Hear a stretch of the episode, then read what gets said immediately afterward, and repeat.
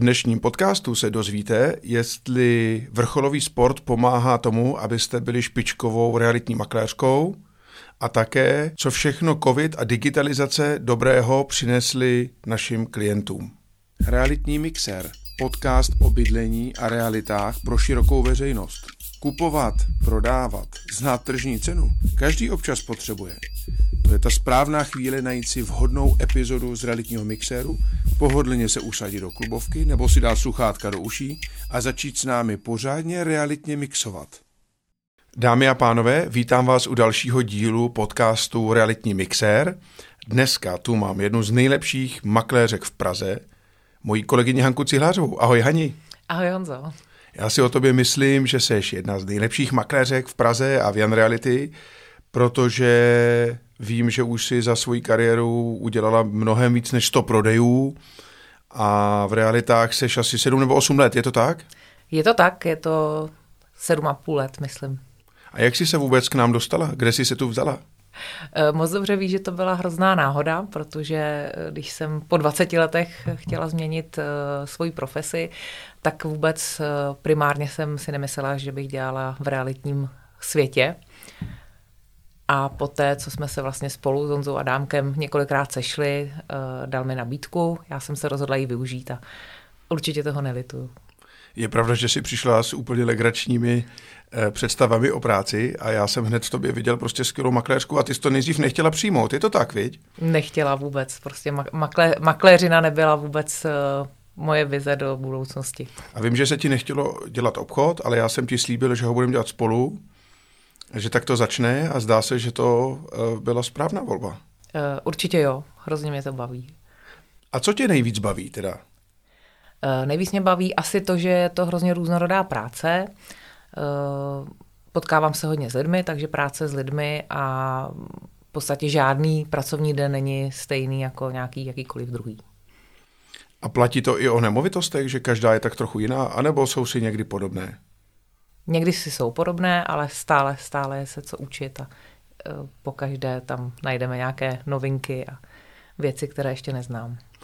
Baví tě to taky jako mě, že vlastně na každé zakázce se tak trochu naučíme zase nějakou novou věc? Nebo řešit jinou situaci? E, určitě ano, někdy toho je až příliš, ale určitě mě to baví a je to to, co člověka posouvá a je to zajímavý. Hani, řekni nám něco o sobě nebo o své rodině a o dětech. Uh, mám už dospělé dvě úžasné děti.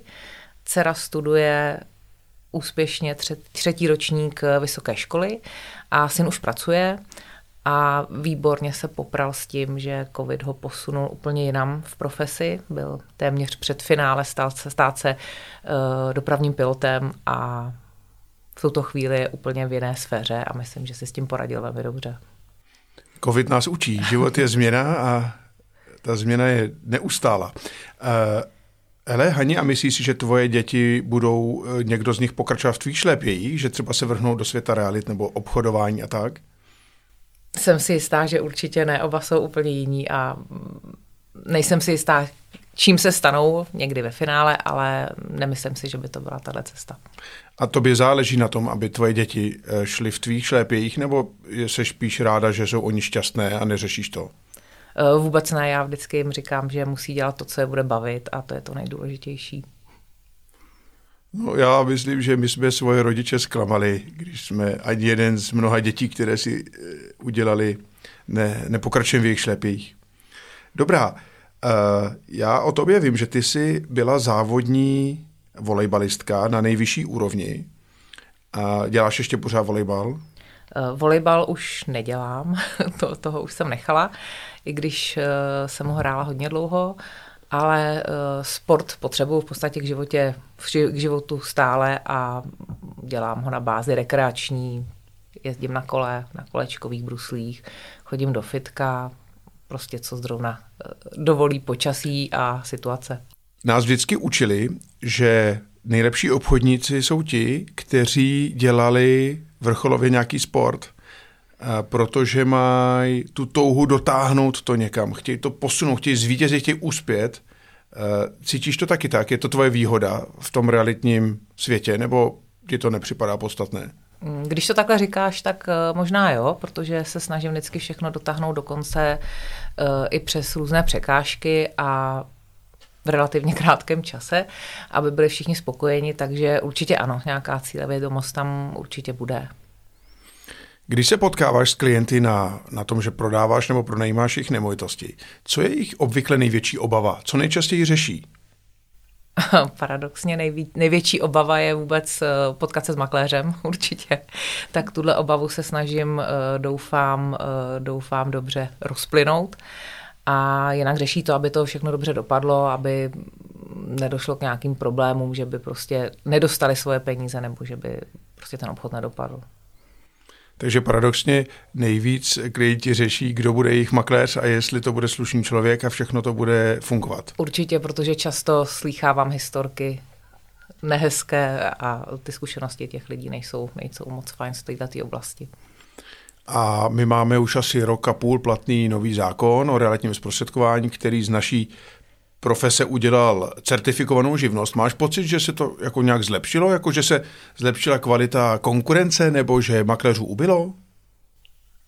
Úplně to asi neumím posoudit. Stále, stále se dozvídám eh, historky, které byly dřív a jsou doteď. Nemyslím si, že by bylo méně makléřů, možná teď v covidu i přibylo makléřů, ale neumím to posoudit úplně.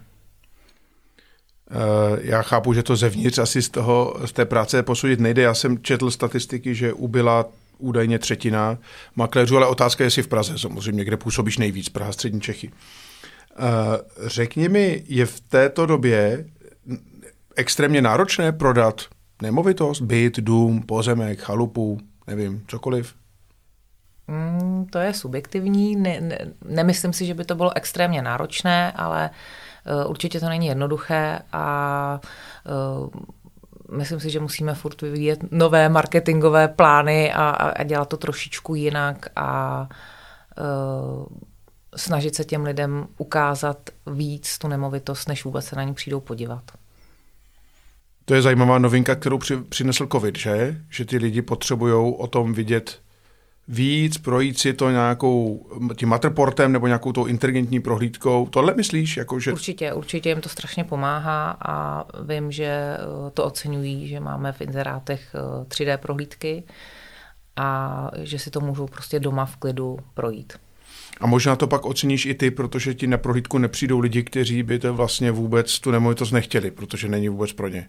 Určitě, určitě jsou připraveni. Včera jsem zrovna měla na prohlídce klienty, kteří mi řekli, že již týden doma procházejí ten byt a teprve se rozhodli na prohlídku. Teda, to jdou místnost po místnosti velmi pomalu a důkladně. Hani, řekni mi, jestli tebe to baví, že se ten svět uh, realitní takhle začal rych, narychlo modernizovat. My opravdu spousta těch metod v realitách je stejná už snad 200 let, už já nevím, prostě jsou obstarožní a najednou se to přesouvá na internet, hodně vzniklo nových aplikací, digitalizuje se. Baví tě to? Připadá ti to, že to je přínosný, nebo je to už moc na tebe, nebo jak to vidíš? Eh, je to zajímavé určitě, určitě se no, učíme nové věci a eh, to mě určitě baví, nicméně kolegové o mě vědí a já to tak mám, že mám radši uh, takový ten přímý kontakt s lidmi, tu osobní jednání a že moc nejsem příznivec online světu. To je pravda, já mám online diář a ty máš tušku a papír, viď? Řekni mi, Hani, co je tvoje silná stránka? Co na tobě klienti asi nejspíš oceňují? Já doufám, že určitě takovou tu eh, důslednost a mm, do, dojít nebo prostě dokázat eh, ten obchod udělat tak, aby byli hodně spokojeni. Teď mi ještě řekni, co bys poradila lidem, kteří vědí, že chtějí něco prodat, potřebují prodat svůj byt nebo dům a přemýšlí jako jak na to, kudy jít, co bys jim poradila, co mají udělat?